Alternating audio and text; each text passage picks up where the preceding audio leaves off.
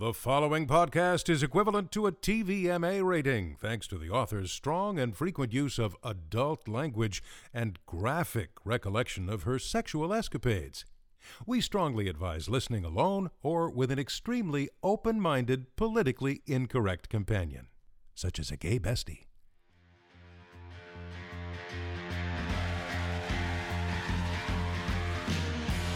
Welcome to How Bitches Are Made, the podcast. I'm your host, Rachel Melvin. Thanks for joining us, guys. If this is your first listen, be sure to check out our introductory minisode, which gives you a brief overview of this podcast and introduces you to the cycle of how a bitch is made. If you're a returning listener, welcome back, bitch. Let's continue on our journey, shall we? With this week's story. The following is a true story, as sad as that is for me to admit. Names have been changed to protect both the innocent and the anything but.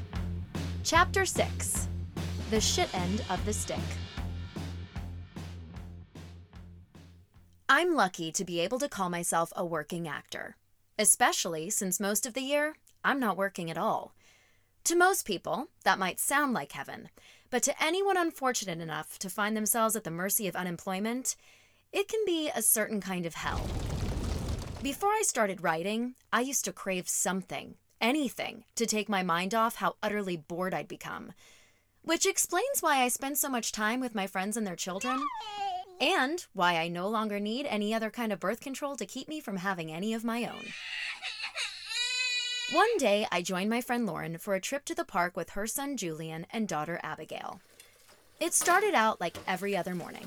Lauren trying to find an effective way to assert herself as the boss, and her kids reminding everyone but her that they were really the ones in charge. Now, I've made it a point of mine to bite my lip in the presence of parents, mostly because I'm not one myself, so anything that I say, regardless of right or wrong, has little to no credibility. And also because I live in Los Angeles, a city where children successfully sue their parents for a light spanking in the name of child abuse, and where I'm sure lecturing from a stranger is no doubt considered, in the very least, harassment. The minute we pulled into a parking space at Pan Pacific Park, Julian was out of the car and fashioning a stick as a lightsaber. Julian, stay on the sidewalk, please. Hey, Rachel, can you grab the diaper bag for me? It's behind your seat. Sure. While Lauren removed Abigail from the car seat behind her, I opened my door to retrieve the diaper bag as requested. Once in hand, I threw it over my shoulder, closing the door behind me, and turned to where I assumed Julian would still be engaged in an epic battle with an invisible Darth Vader. He wasn't. Instead, he had traded in that stick for the wood between his legs. I watched as Julian directed a steady stream of piss onto the base of the sign displaying the park rules in front of him. The restriction of public urination may not have been specified, but I was pretty sure it was a no no, or in LA, at least frowned upon. Um, should you be doing that? Mom says if animals can go outside, so can I. Humans are animals too, you know. He barely glanced over his shoulder as he casually shared this information with me. I couldn't help but notice a hint of pride as he showed off an education even he himself seemed to know was impressive for his age. I took a few steps back to disassociate. After all, I only live just up the street. Though I may have been concerned with other people's judgments and opinions, I knew Lauren wasn't, evident by the fact she still openly breastfed her son in public, despite the fact he was old enough to ask for it. That's why, once she set Abigail down on the grass beside her midstream brother without any reaction whatsoever, I wasn't particularly surprised. I was, however, shocked by what happened once her daughter tried to follow suit. Abigail, no! We do not take our clothes off in public. But if animals do it, so can I. No, sweetie, you cannot. But Julian does it. That's because Julian's a boy, sweetie. You're a girl. Girls have different rules. Come on, let's go find your bathroom. As mad as I was at my friend for instilling such a horrible double standard in her children, I couldn't help but notice. She was only teaching them the same lessons that had been bestowed upon her. From the very beginning, girls are treated differently. While one half of the world's population has always been given free rein to whip their dicks out whenever and wherever they please, the other has always been hard pressed to cover it all up. While girls get the message, be ashamed of your body, apologize incessantly, the message boys receive is, the world is your oyster, bro. No wonder women are so fucked. And speaking of fucked, Xander Alexander was another actor I briefly dated in my early 20s. He was cute and aloof and hailed from a southern state, which somehow automatically makes him charming. Like Billy, who actually came after Xander, literally and metaphorically, he reminded me of a superhero, without any real power at all, of course, with the obvious exception of the one he had over me. Despite the fact he reminded me of Clark Kent, though, he was nothing more than a fuck toy, which should have been obvious given the fact his mattress lived directly on the floor and he walked around without a shirt on, enough to make me question whether or not he even owned any. But I too was aloof, which is a kind way to describe a sweet girl you'd otherwise call oblivious. If only you didn't feel so sorry for her. I actually believed that Xander was capable of being my husband one day, for no other reason than he was good looking and showed an interest in me. So, naturally, I immediately started catering to his every need and doting on him like a devoted 1950s housewife. All with the hope he'd see a similar future in me, of course. But judging by what happened the first time we slept together, it was clear he did not. It started out like every other sexual encounter in your 20s cheap mm. booze and banter, and speed stripping, immediately followed by some light foreplay before he motioned to go down on me.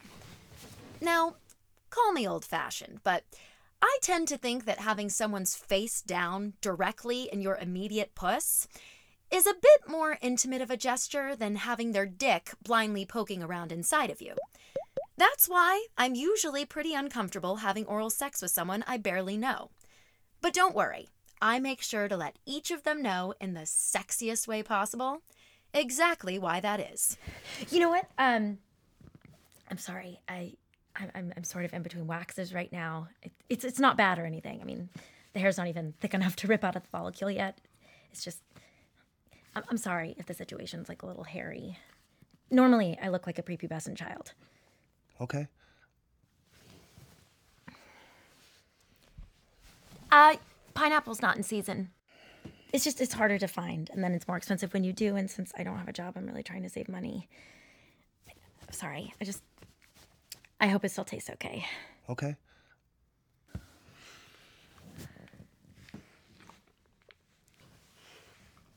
You know what? Why don't I just go down on you? Is that cool? Fuck yeah, it's cool. Okay. After he couldn't take it anymore, Xander pulled me up onto his dick and we started to fuck. It was a pretty enjoyable experience for me at first, until we ended up at the theater. You see, shortly after I began writing him, his hand began riding up my thigh. I didn't think much of it at first, because, hey, whenever the two parts are at play, you tend to lose track of your limbs. Your body becomes a house band playing with weird instruments you didn't even know you owned, let alone made a sound. Inexplicable and embarrassing words fly out of your mouth without your knowledge. People just get weird. But this was different. His hand had a trajectory, a dedicated flight path set to a destination I didn't even know existed at the time. Typically, when you travel with a partner, you usually talk about where you'd like to go together first. I was not given that luxury, and I certainly hadn't packed whatever I needed to be prepared for it either. That's why, when Xander inserted his finger directly into my asshole and started wiggling it around like a goddamn finger puppet, I had no idea how to react. Xander, on the other hand, had seemingly rehearsed.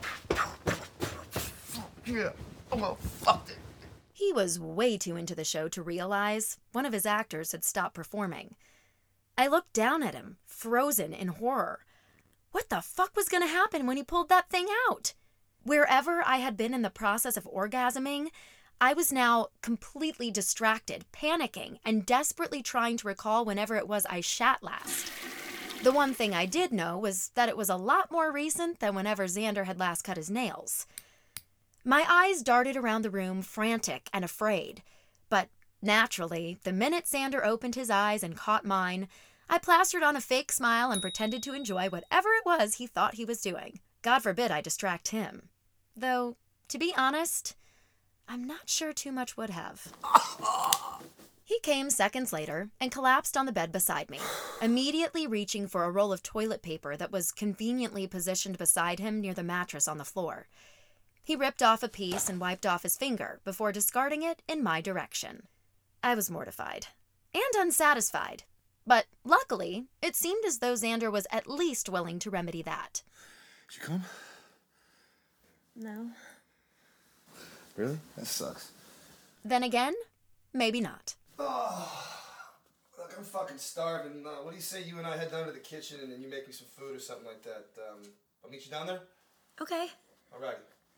Xander strolled out of his bedroom, butt naked, and I stared after him, never wanting to cover myself up more. Nonetheless, I was desperate to keep him liking me, so I swallowed my discomfort and my words, and after flushing out my urinary tract in the bathroom, eagerly trotted off to meet him in the kitchen. By the time I got there, Xander was still naked and eating a yogurt as if he were loading up on carbs after a strenuous workout. He was on the phone with the talent agent we both shared and seemed casually relaxed in complete juxtaposition to the extreme enthusiasm I heard from her on the other end. After a few seconds, he hung up the phone and extended his arms out toward me. At first, I thought he was coming to embrace me, but as it turned out, I was just standing in the way of the trash can. He tossed his empty yogurt container and used the spoon he was still holding to punctuate the following words. Remember the other week how you spent the entire day helping me with that audition? Dude, I literally just got off the phone with my agent and I booked it. Really? Fucking really. So here's the thing. Um, I kind of think we should probably stop seeing each other. Um, I really want to be single, kind of going into this. You understand, right? Totally. You are the fucking best. Best is the fucking worst. The thing is, when boys are raised the complete opposite way of girls, without an emphasis on the importance of following the rules or being liked, they're unapologetically free to be selfish, do whatever they want, whenever they want to do it, and in any manner they choose. That's why I have men waving to me from the next lane over on the 101, trying to get me to pass the time while traffic dies down by sucking their dick on the side of the road. And why I politely decline with an apologetic wave every time. Yep, every time. It's also why I've often found myself in so many sexual situations and makeshift relationships exactly like the one with Xander over so many years. That proverbial first seed is to blame for everything. It never occurred to me before that day at the park. Just how much the way we raise our children ultimately affects the society we experience as adults. And I can't help but wonder what our world might look like for women if we were given that same level playing field as little girls.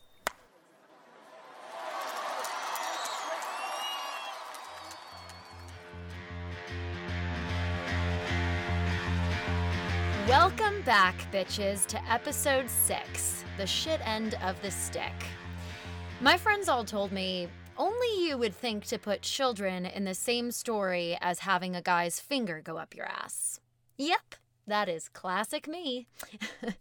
Last week, we discussed what happens when you try to act like a man in a man's world. And this week, we're going to take a look at why it's even a man's world to begin with and how we can try to make the playing field a little more level. Now, as a society, we're harder on women than we are on men, and it begins with the different standards we're held to as little boys and girls. We talked about the difference in how we're raised in episode one a bit, and you can really see that playing out in something as seemingly small and insignificant as peeing outside. But it actually carries a fairly big message. You're all familiar with the phrases, sugar, spice, and all things nice, which applies to girls. And then you've heard the phrase, boys will be boys, which obviously is applicable to boys. By now, we know how this creates problems for us in the adult world, and you can see that playing out in the story I've just shared with you in the bedroom. Girls don't learn to take initiative or speak up. In fact, as you can see from the peeing example, we're discouraged from doing that. Instead, they learn to accommodate and submit and be ashamed of our bodies and apologize for our bodies. And then men sit there and wonder why we're so neurotic and in our heads all the time. This is why, because since a very tiny age, we've been fucked, essentially. And that gets in the way of actually getting fucked properly. I don't know how many orgasms I missed out on because I was worried about how I tasted or smelled or looked. And I'm just like, fuck, man. Do guys sit there and worry as much about their dicks? And then I sit there and think, God, when I'm going down on a guy, yeah, it's not the greatest fucking experience. Their cum doesn't always taste good. But guess what? Am I saying anything? Am I stopping? Am I complaining? No, I'm doing it anyway. So why can't we be more like that when they're doing it to us? When it comes to shaping my standards and boundaries, I've really looked to how men live their lives and tried to follow in their example. I've always felt like if men do what they want, then I should be able to do what I want. But it's really hard because, again, it's reprogramming, it's unlearning what's been ingrained in us. The first version of How Bitches Are Made was in a script, and I eventually made a little short of it. And this is the episode that is the adaptation of that short in podcast form. And what was really cool about the short is I went into this alternate reality where you got to see me in the bedroom where if I had been raised like a man, how I would have handled that situation differently. And it's really, really funny. And I think seeing it visually is so powerful because it points out the subtleties we might miss in our everyday lives. Another short film that does a really great job of highlighting this is a French film called The Oppressed Majority, which I'm going to put a link to on howbitchesaremade.com so you can check it out. And I strongly encourage that you do. It's an 11 minute movie that really captures what life would be like with the shoe on the other foot. And you can very vividly see what women have to deal with on a day to day basis. And for some reason, seeing men have to deal with it is more jarring it's it's crazy how desensitized we've become to it as a society. So like I said, I'm going to put it up on howbitchesaremade.com. Be sure to check that out. I'm still learning every day to vocalize my wants and needs, and I am getting more comfortable saying no. And I am trying my best to follow in the footsteps of a man while honoring my life and the sanctity of being a woman because I do love being a woman. And as I said last week, there are many great things about being a woman that I just don't want to give up, and nor should we. But one of the things that I do now, you might be surprised to know, is I pee outside. And I also enjoy peeing standing up. That might seem like, how the fuck does she do that? But believe me, I have found a way. And it's actually really comfortable and more sanitary. Ugh, I love it. But it's really fucking freeing. I can't explain it to you. Peeing outside and standing up is really freeing, and I strongly encourage you do it. It was probably one of the first things I did to kind of, you know, walk in the shoes of a man, and it was really empowering for me in a very strange way. But now more than ever, I think it's really important to implement standards and start shifting the landscape of society by doing so. So here's the thing about nowadays. We're doing our best to get rid of traditional gender roles and are finding a lot of empowerment in this newest women's movement. But there's a downside to all of it too, and I want to talk about that a little bit. So, in fighting for equality, I feel like we've taken on more of the responsibility, yet we're still not assigning much accountability. In fact, a lot of times women are angered by traditional acts of chivalry. So now we're already raising boys and holding them to a lower standard, but now we're adding even more to our plates while giving them even less responsibility. And then we're letting something precious fall at the wayside. I really think that we should be able to have equality and opportunity and our rights, of course, but without having to forfeit our femininity. That's why I feel like we're in this mess of feeling like there aren't any real men or women out there left to date. Everyone needs to unlearn and relearn to accommodate for our modern times while implementing some of the traditions that, in my opinion, really worked in the past. For instance, men need to earn things. They do. They need to feel like they worked hard and got a reward. It's the whole why buy the milk when you can get the cow for free. Look, people are moving in together nowadays before they get married. People are sleeping together before they get married. I am certainly not suggesting that you wait to have sex until you get married because I fully believe you should test drive the vehicle before you purchase it. But what I am saying is if men are getting everything that they want, and we're not giving them anything to work for. We're not withholding anything.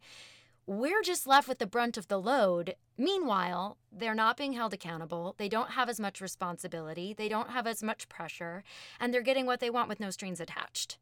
It just, it's not a balanced dynamic that, in my experience, is working very effectively, at least for me. And you can really see that in the story. Here I am bending over backwards for this guy who doesn't owe me anything. I'm not holding anything over his head. There's no carrot dangling.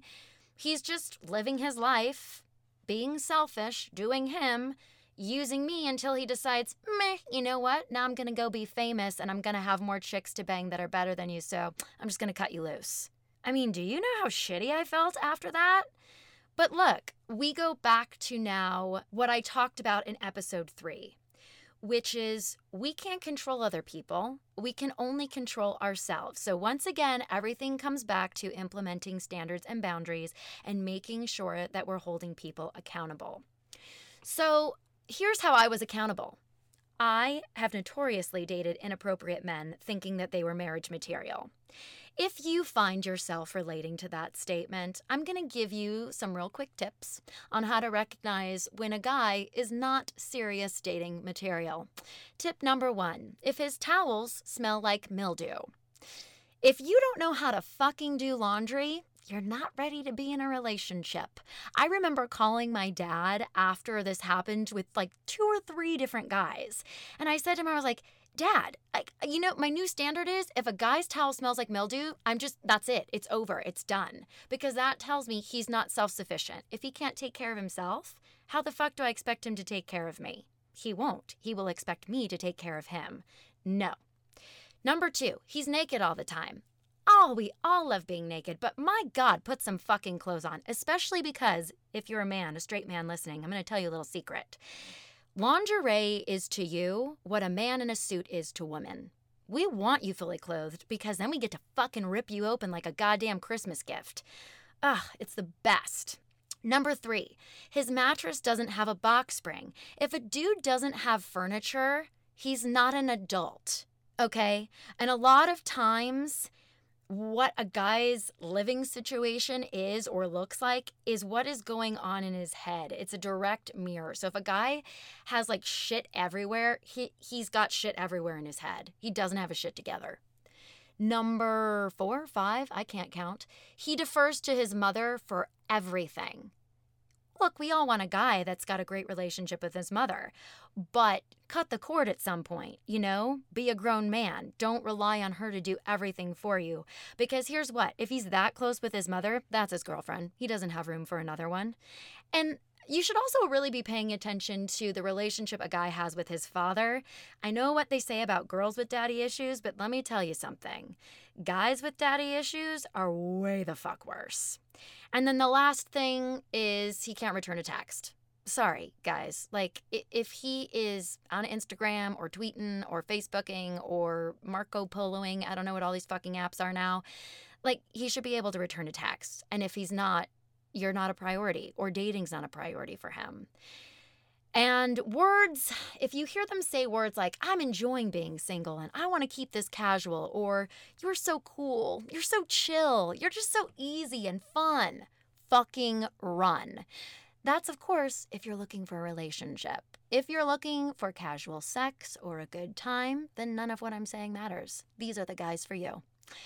Um, so those are just some tips I felt like sharing with you. Uh, those are characteristics of a fuck toy or a fuck buddy or just someone you use for a good time. Now, if you want to help men evolve away from that whole fuck boy lifestyle, then we need to start a shift again, we can only control ourselves. So if we find ourselves trying to have relationships with these guys who clearly don't want to be in a relationship or don't know how to be in a relationship, then we need to respect that and leave because upholding our standards and boundaries is going to then inflict change within them. If every girl that they date is holding them to a higher standard, they're not going to have anyone to date. So they're going to be forced to change. So that's what I mean when I say this. If we start the shift, men will be forced to take a look at themselves and their behavior and change.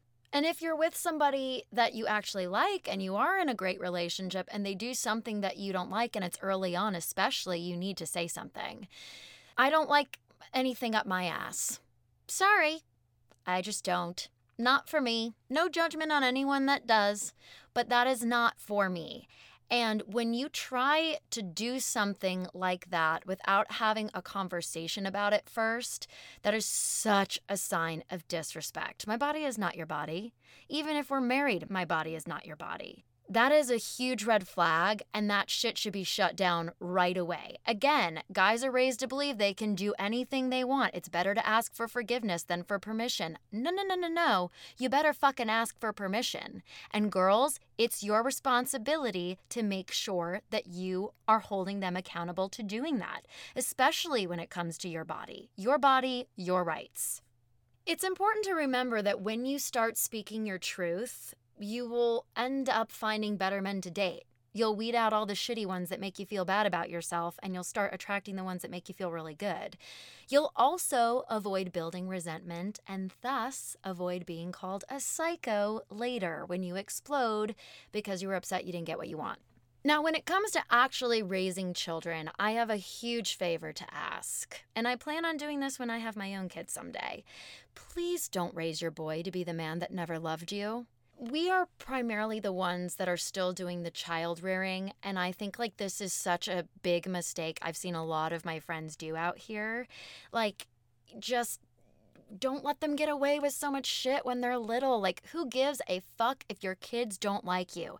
As we talked about in episode two, I was terrified of my mother. And guess what? I have the most respect for her now as an adult. And I think I turned out pretty fucking great because of how scary she was you're not supposed to be your kid's friend. You're supposed to be your kid's parent. And you really need to pay attention to how you're raising your daughters and how you're raising your son, and do your best to raise them equally. Again, this is not all a woman's responsibility, but as we learned in episode three, you can only control things on your end. So we need the awareness to know what doesn't work for you or make you feel good, and the confidence to walk away when it's not working. I know it can be really hard to walk away from someone that you see potential in, that you enjoy spending time with, that you have great chemistry with. The sex is good, the physical aspects are all there. I know it's really hard, primarily because we're worried we won't find anybody better. But I promise you, you'll find someone way fucking better. You will. It might take a little longer and have a little more work, but you will. And you have to remember you're the prize, not them. Something that I do that really helps me is I create playlists, motivational playlists. My my latest one is called I'm the shit, and I listen to it every day and guess what? I start to believe that I really am the shit and I walk around really confident and I think that that is a really helpful tool. Music is very motivating. That's why we listen to it when we're at the gym. So why not listen to it to kind of build up and work out your confidence, right? I also make lists of what I have to offer to remind myself of why I'm the prize. A lot of times in my head, I'll notice that I start building these guys up on a pedestal and I'm not doing that for me. So that's something I've tried to be very conscious of is building myself up on a pedestal, not to the point of where my ego is so inflated I'm not humble at all or grounded in reality, but I really try to be aware of what I have to offer, what my value is, so that I am really analyzing and giving people a litmus test of whether or not they deserve me and my time because they should deserve you and your time. That's part of the whole guys work for things and then they get the reward. They like that. And honestly, girls, the control feels pretty fucking awesome. Don't be an emotional slut. They have to earn you. And you need to remember that you don't want to need them, you want to want them. Be clear on what you want and what you want them for. This is kind of like the pain versus pleasure metric system that Tony Robbins came up with this is why I can't have sex casually, honestly. I just know it's it's not something that I'm in control of. because my pain in having sex with someone and never hearing from them again or feeling used outweighs the pleasure I feel from sleeping with them. I know this about myself, so I just don't sleep with people that I'm not in a relationship with anymore. I'm trying not to. it's something I'm very conscious of. But if you can get in touch with your own pain versus pleasure metric system, that can really be a helpful tool for you as well. Finally, I would say live your life like a mediocre white man. Ask for what you want and leave if they're not willing to give it to you. Acknowledge bad behavior. That's behavior you don't like and that doesn't work for you. It's not always easy to call out bad behavior. Sometimes we won't know what bothers us until it's the first time we're experiencing it. Sometimes we won't know what to say or do until the moment has passed. So, how do we manage that? Well, next week we're going to explore that idea in a new story titled Tongue Tied and Pussy Grabbed. Be sure to join us next week for that. That's it for this episode. As always, you can stay connected to this podcast and How Bitches Are Made by visiting our website, howbitchesaremade.com. We encourage you to join our community there and across our social media platforms as well. Instagram and Facebook, we're at How Bitches Are Made, and on Twitter at Habam Tweets. For more stories like the one you've heard today, listen to our other episodes of this podcast or read blogs you won't hear here on our website. if you'd like to see what I'm up to in my day to day, follow me at the Rachel Melvin across all platforms. Thank you for joining us, and remember, consistency is key. Stay bitchy, my friends. How Bitches Are Made is written and produced by Rachel Melvin.